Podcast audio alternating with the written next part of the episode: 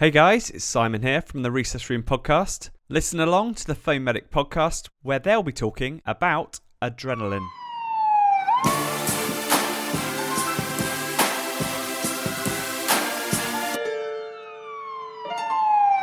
Så er det igen blevet tid til en FOAMedic Pharma-episode, og den kommer her lige midt i sommervarmen. For datoen for den her optagelse, det er den første juli tyve toogtyve, og vi håber, at afsnittet kan give mulighed for lidt refleksioner og eftertanke. Og det, hvad enten om du ligger på langs ved en sø i Toskana, som vores gode ven Martin gør det, eller om du kører på vejene i de gule værksteder, om du er i gang med din uddannelse, eller om du bare har behov for lidt repetition. Det, vi skal snakke om i dag, det er adrenalin. Og hvad bedre end at snakke om kroppens helt eget jetbenzin, når nu dagen for optagelsen er her, hvor Tour de France ruller igennem det danske landskab. Som altid, ja, så følger vi drejebogen, vi stikker lidt til nogle dogmer, vi finder en vinder af forrige quiz, og så har vi selvfølgelig en ny quiz med til jer. Her er det Morten og Karl, FOAMedic Podcast. Velkommen til. Disclaimer. Det her er vores fortolkning af det pågældende medicament. Det er ikke den endegyldige sandhed, og vi opfordrer som altid til at være kritisk over for den viden, man ser, hører eller læser, og selv tjekke op på relevant viden, fakta og lokale guidelines. Du kan læse den fulde disclaimer i shownoterne. Navn, handelsnavn og generisk navn. Det generiske navn er adrenalin. Handelsnavnet, det er også adrenalin, men det findes også som EpiPen eller Jext for eksempel. Adrenalin er dog også set i andre situationer, nemlig som kombinationsmedikamenter, som sælges under navnet, såsom Marcaine adrenalin, Lidocain adrenalin, Scandonest adrenalin, Septocaine, Cyon og mange flere. Fælles for disse, det er, at det er medicamenter, som anvendes til lokal procedurer, såsom epidural bedøvelse, ledbedøvelse, kendt som blocks, men også til bedøvelse ved arbejde på tænder og kæbe. Adrenalin har nemlig den egenskab, at det trækker karrene sammen, og derved så bliver medicinen primært i det lokale område, hvor det er injiceret og har lokal virkning. Det er oftest brugt som lidocain eller bupivacain, som er det, der anvendes i kombination med adrenalin i Danmark. Mere berører vi ikke disse kombinationspræparater i den her episode. Indikation. Adrenalin har flere forskellige indikationer. Vi bruger det jo for eksempel ved hjertestop, og så bruger vi det som inhalation ved anafylaksi eller allergier, hvor der er påvirkning af luftvejene. Og så kan vi bruge det til pseudokrom. Men når vi snakker hjertestop, så bruger vi det jo både til de ikke-stødbare rytmer og til de stødbare rytmer. Her er der naturligvis forskel på, hvornår i cyklusserne vi giver det. På grund af adrenalinens virkning i kroppen, ja, så kan det naturligvis også bruges ved f.eks. bradykardi eller ved hypotension. Kompetenceniveau. Når vi kigger på kompetencen til at administrere adrenalin, så spænder den bredt og er meget afhængig af, hvad det er for en indikation, det skal gives på. Det kan anvendes af lægmand til brug ved hjælp af en autoinjektor, ofte betegnet som en EpiPen, f.eks. mod anafylaksi. Det kan også anvendes ufortyndet via et drop, og så er det et pressestof, som kan gives af anæstesiologer. Derfor er det første og vigtigste punkt, at man skal være sikker på, hvilken indikation vi taler om. Men lad os tage fat på det. Når vi skal behandle anafylaksi, så ligger kompetencen i ambulancetjenesten både hos ambulancebehandlere og paramedicinere. Når vi skal behandle hjertestop, så ligger kompetencen primært hos paramedicineren, men i Region Sjælland har ambulancebehandleren også delegation til at administrere adrenalin til en patient med hjertestop, såfremt der har været kontakt til A M K-lægen. Som inhalationsmedicin, der ligger kompetencen hos paramedicinere. Hovedgruppe. Adrenalin findes og benævnes i flere hovedgrupper. Det hører blandt andet til i hovedgruppe N, som jo er centralnervesystemet, under sympatomimetika. Men vi kan også godt finde det under hovedgruppe B, som jo er blod og bloddannende organer, hvor det er nævnt som en del af behandlingen for blødningskontrol på grund af dets karkontraherende evner. Men det har altså sin hjemadresse i hovedgruppe N. Farmakodynamik. Adrenalin er et direkte virkende sympatomimetikum med udtalt virkning på både alfa- og beta-receptorerne. Adrenalin er en potent vasopressor, og det giver et dramatisk blodtryksstigning efter intravenøs indgift. Stigningen i det systoliske blodtryk, den er større end stigningen i det diastoliske blodtryk, hvilket resulterer i et øget pulstryk. Pulstrykket er defineret af forskellen mellem systolen og diastolen. Stoffets primære vaskulære effekter, det udøves på de små arterioler og på de prækapillære svingtere. Det resulterer i en reduktion i den kutane gennemblødning efter injektion, hvilket er derfor, vi ser en bleghed i huden, når man har højt adrenalinspejl, enten på grund af egen produktion eller efter administration. Gennemblødningen i skeletmuskulaturen den øges efter indgift af adrenalin i terapeutiske doser, så muskulaturen den får altså øget ilt, tilførsel og tilføring af næringsstoffer. Også den koronare gennemblødning øges af indgift af adrenalin. Adrenalin stimulerer hjertet direkte via stimulation af myokardiets beta et receptorer, og det stimulerer også pacemakercellerne. Hjerterytmen den øges og kan ændres, hvilket resulterer i en øget minutvolumen, men også i et øget iltforbrug. Indgift af adrenalin medfører afslapning af bronkierne, og stoffet er en potent bronkodilatator grundet dets stimulans af beta to receptorerne, og det har især god effekt i astma bronchiale. Stoffet øger respirationsfrekvensen og tidalvolumen, og hos normale individer så resulterer det i en reduktion af C O to indholdet i alveolerne. De metaboliske virkninger af adrenalin er mange. Blodglukose og laktat det øges. Insulinsekretionen, den hæmmes. Farmakokinetik. Farmakokinetikken er naturligvis forskellig alt efter, hvordan vi indgiver adrenalin. Ved intravenøs administration så ses effekterne hurtigt og ofte allerede efter to til tre minutter. Men ved intramuskulær subkutan administration, ja, så vil virkningen være en lille smule langsommere end ved I V, men også indsæt relativt hurtigt. Og den her langsommere absorption, den skyldes altså en lokal vasokonstriktion lige der ved indgiftsområdet. Men vi kan altså ved at massere indstikstedet fremskynde absorptionen ved intramuskulær og subkutan indgift. Ved inhalation vil du se begyndende effekt allerede efter et par minutter, og efter cirka otte til ti minutter, så vil du have fuld effekt. Den primære effekt vil dog være lokalt i luftvejene, men der vil naturligvis også kunne ses en systemisk reaktion, når du giver det via en inhalator. Den er dog ikke lige så stor, som vi selvfølgelig ser det ved den intravenøse indgift. Så snart at adrenalinen den har været en tur i det systemiske kredsløb, og så ender den jo så derefter i leveren, ja, så bliver den meget hurtigt metaboliseret og vil derefter næsten ikke have nogen effekt. Det er blandt andet derfor, at vi ikke giver adrenalin peroralt, da det derved vil undergå first pass metabolismen, og ja, så vil der ikke være meget aktivt stof tilbage. Men de inaktive metabolitter, efter det ved en tur i leveren, ja, det bliver derefter udskilt via nyrerne i urinen. Dosis. Dosis er afhængig af indikation. Det første vi lige vender er doserne til hjertestop. De er ret simple, så lad os hurtigt lige få dem overstået. Til behandling i forbindelse med hjertestop ved en ikke-stødbar rytme eller efter det tredje stød er dosis en milligram adrenalin bolus til voksne, og til børn er det nul komma nul en milligram per kilo bolus, dog maks en milligram. Husk, at hvis det gives til patienten via en perifær vene eller intravenøs adgang, så er det en god idé, at der skylles godt efter for at få det systemisk absorberet. ProMedicin beskriver mængden som tyve til halvtreds milliliter. A L S-manualen siger tyve milliliter som minimum. Til behandlingen for anafylaksi, der er det hele lidt mere lakrids. Her kommer det nemlig an på, om du følger E R C, dine lokale regionale retningslinjer eller de danske retningslinjer fra det relevante sundhedsfaglige selskab.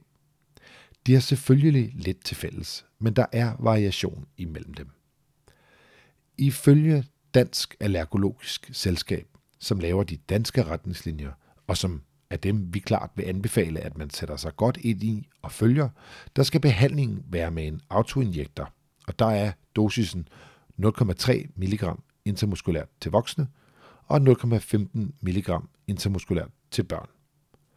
Det skiller ved femogtyve kilo, om du er barn eller voksen. De beskriver også, at hvis det er en tung voksen patient, så kan der gives nul komma fem milligram intramuskulært eller to gange nul komma tre milligram, en i begge lår, og det skal selvfølgelig være intramuskulært stadigvæk, og gerne med en autoinjektor. Hvis du dermed arbejder et sted, hvor der er tilgængeligt præoptrukket adrenalin, er dosis for børn og voksne nul komma nul en milligram per kilo intramuskulært, dog maks nul komma fem milligram per dosis. Det er nok denne her passus, som de præhospitale organisationer har anvendt, da de udfasede autoinjektoren og dermed kunne spare en masse penge. Det er en hel podcast i sig selv, når emnet rammer patientsikkerhed versus økonomi, og det er et emne til en anden dag. De beskriver også, at du ifølge de danske guidelines kan supplere med inhalation af adrenalin som supplement til den intramuskulære adrenalindosis. Dosis her er ens til børn og voksne, nemlig et milligram i fire milliliter natriumklorid til en samlet mængde på fem milliliter, og det kan gentages ved behov. Følger du derimod A L S-manualen fra E A C, så anbefaler den nul komma fem milligram intramuskulært til voksne, nul komma tre milligram til unge og store børn, det er børn mellem tolv og seks år, og så er det nul komma femten milligram intramuskulært til børn under seks år. Pseudokrob, larynxødem, et cetera. Bronkospasme i de øvre luftveje, jævnfør lægehåndbogen. Der skriver de således. Adrenalininhalation kan være indiceret ved akut larynxødem, subglottis laryngit, laryngotracheobronkitis, bronkiolitis og andre sygdomme med luftvejsobstruktion af de øvre luftveje og ledsagende bronkospasme. Her er der samme dosering til børn og voksne. Det er to milligram adrenalin af et milligram per milliliter, som er blandet med to milliliter natriumklorid, som samlet giver fire milliliter opløsning i alt. I de forskellige regioner er der lidt forskel på, om de følger denne anbefaling eller en anden blanding, og her er et par eksempler. Region Sjælland, der skal man give adrenalininhalation af et milligram blandet med fire milliliter isoton natriumklorid, det er samme dosis til voksne og børn. I Region H, der er det nul komma fem milligram adrenalin i to komma fem milliliter isotonisk saltvand til børn, og et milligram adrenalin i to milliliter isotonisk saltvand til voksne.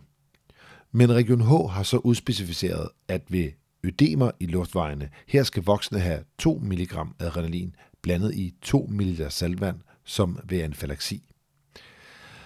Vedrørende inhalation af adrenalinblanding, så vil vi altså præcisere, at du skal sætte dig ind i, hvad de lokalt anbefaler i din region.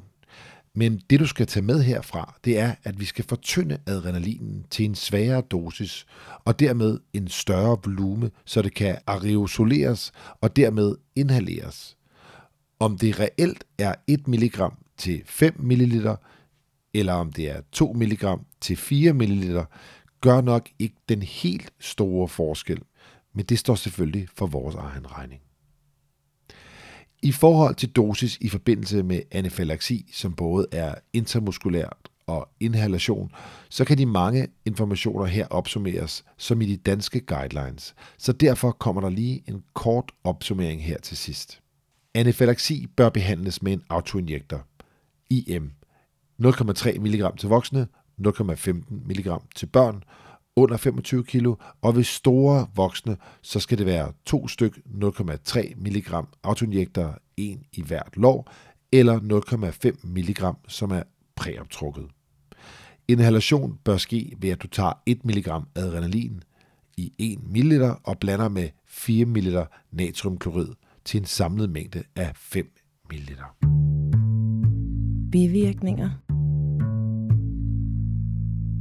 Når vi snakker bivirkninger, så skal vi generelt altid forsøge at tænke en smule simpelt. Nemlig, hvad er det for en type medicament?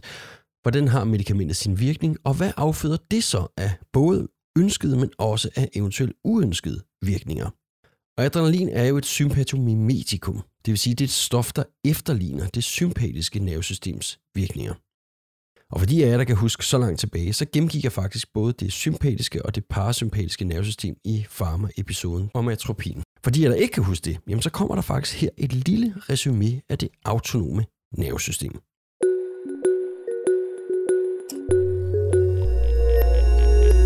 Det autonome nervesystem består af det sympatiske nervesystem, som vi også nogle gange kalder for sympatikus eller for det adrenærke nervesystem. Og så består det af det parasympatiske nervesystem, som vi kalder parasympatikus eller for det cholinerge nervesystem. Det her, det er to nervesystemer, vi ikke kan kontrollere af egen fri vilje, men kroppen selv styrer. Det er to nervesystemer, der er hinandens modsætninger, og man kan sammenligne det med en bremse og en speeder i en bil. Desværre så er det ikke helt sådan, at man kan sige, at det ene nervesystem det fungerer som bremsen hele tiden, og den anden så er speederen hele tiden. Fordi det er nemlig forskelligt af, hvorhenne i kroppen vi kigger.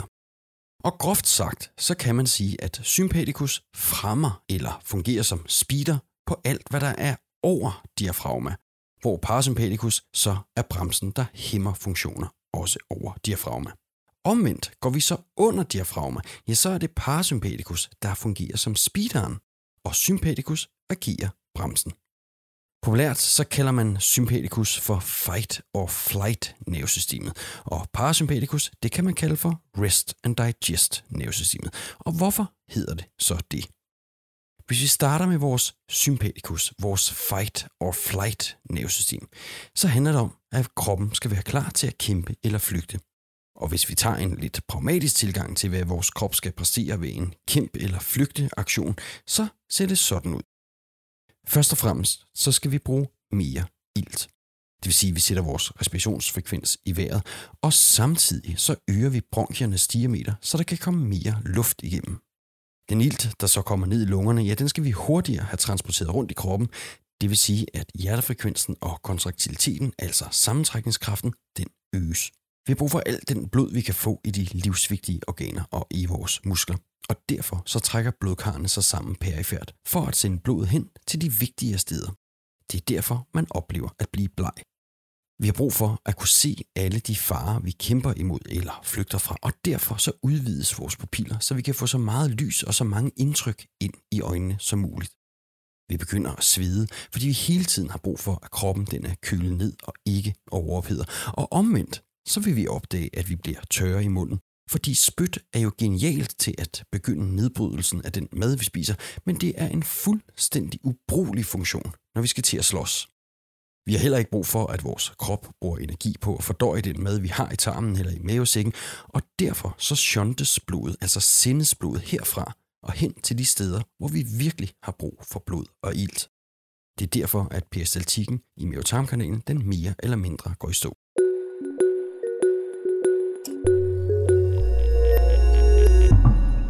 Når jeg så siger, at adrenalin er et sympatomimetikum, så betyder det altså, at vi sætter skub i det sympatiske nervesystems virkninger. Det betyder altså, at vi får en øget hjertefrekvens og et øget blodtryk grundet den her vasokonstriktion. Bare lige for at nævne et par stykker af de virkninger, vi ser ved adrenalin. Og nogle gange så er det netop de her virkninger, vi ønsker hos en patient, når vi giver det med medicin. Men behandler vi for eksempel en hævelse i luftvejen, så er en øget hjertefrekvens nu ikke den ønskede virkning, men faktisk en bivirkning, som ikke er relevant i den her henseende. Overordnet set så er de væsentligste bivirkninger dem, jeg har listet op her. Det er takykardi, palpitationer, altså hjertebanken, hypertension, arytmier og tremor. Kontraindikationer. Som med mange andre livreddende medicamenter er der ingen kontraindikationer, hvis den korrekte livstruende indikation er til stede. Men de helt logiske påvirkninger, som et sympatomimetikum har, gør, at der er visse tilstande, vi skal være ops på, godt kan være en kontraindikation, hvis det anvendes til andet end en livstruende tilstand. Det kan fx være snævervinklet glaukom, ferrokromocytom, hypokalemi, fordi adrenalin faciliterer transport af glukose ind i cellerne, og i denne proces, der følger der altid kalium med ind i cellen, hvilket yderligere vil påvirke kaliumniveauet i en negativ retning. Hypertension, især forbundet med patienter, der har arteriosklerose, hvor der nemmere kan opstå en hjerneblødning ved højt blodtryk. Tyvtoksikose, på grund af, at der i forvejen er et øget sympatisk tonus. Husk dog stadigvæk, at i livreddende situationer er der ingen kontraindikationer mod anvendelsen af adrenalin. Graviditet. Adrenalin passerer ikke blod-hjerne-barrieren, men den kan godt passere placenta, og derfor så indgår den i det føtale kredsløb. Det er ikke som sådan en kontraindikation ved livstruende tilstande, men det er noget, der gør, at man skal være opmærksom på, om f.eks. barnet har brug for den her øgede påvirkning af sympatikus, eller om der kan være en bedre behandling tilgængelig. Plasmahalveringstid og virkningsvarighed. Injiceret adrenalin inaktiveres hurtigt på grund af optag i de adrenærke neuroner, diffusion og enzymatisk nedbrydning i leveren og andre væv. Halveringstiden er cirka et minut, og derfor så er effekten også kortvarig. Interaktioner. Ifølge ProMedicin punktum d k så er der følgende interaktioner. Adrenalin kan forstærke virkningen af flere lægemidler, men i akutte, livstruende situationer har dette ingen praktisk klinisk betydning. Derudover så beskriver de, at patienter i behandling med beta-blokker kan kræve en højere dosering af adrenalin. Så er der quiz. Så blev det quiz-tid. Og inden vi går til spørgsmålet i adrenalin-quizzen, så skal vi have fundet vinderen af sidste udgaves PharmaQuiz. Det var jo quizzen omkring ketamin. Og øh, spørgsmålet til den quiz, det var følgende. Hvad hedder de fire beskrevne terapeutiske niveauer af ketamin? Svaret er det analgetiske niveau, det rekreative niveau, det delvis dissocierede niveau og så det anæstetiske niveau. Og vinderen blandt de rigtig mange besvarelser, det er Luisa Munk. Stort tillykke til dig, Luisa. Nu skal vi så videre til spørgsmålet i quizzen omkring adrenalin. Og spørgsmålet, det kommer her. Hvilket andet engelsk navn er mere brugt for adrenalin i engelsktalende lande, og hvilket produkt har brugt det som en del af deres produktnavn? Ved du det, eller kan du finde svaret på det, ja, så skal du sende os en mail med dit svar på info snabel-a foamedic punktum org. Så er du med i lodtrækning om en vanvittig flot FOAMedic-præmie. Husk, at du kan støtte vores arbejde via hjemmesiden tier punktum d k, hvor du kan donere fem eller ti eller tyve kroner til os via hver gang vi udgiver en podcast. Det vil vi sætte super meget pris på, da det er en stor hjælp til at drive alt det her med at hoste vores blogs og lære vores podcast, så det altid er stabilt og tilgængeligt for jer derude. Det her, det var, hvad vi havde valgt at have med i den her Pharma-episode om adrenalin. Efteråret kommer til at byde på flere nye ting. Der kommer en helt ny afdeling på bloggen. Der kommer en ny serie i podcasten med jer lyttere som deltager. Og så, ikke mindst, en ny række Pharma-episoder. I den forbindelse vil vi gerne invitere jer til at byde ind på, hvilke medicament vi skal gennemgå i næste Pharma-episode. I kan gøre det, I sender os en mail til info snabel-a foamedic punktum org, eller I kan kommentere på de sociale medier, hvor vi jo også er til stede. En stor tak skal der til allersidst lyde til Simon Lang fra The Recess Room podcast, som har leveret introen til den her episode. Hør masser af gode og relevante podcast ved at finde The Recess Room podcast, der hvor du finder dine podcasts. Det her, det var alt for i dag. Vi er Karl Hø og Morten Lindqvist. Det her, det var FOAMedic podcast. Vi høres ved.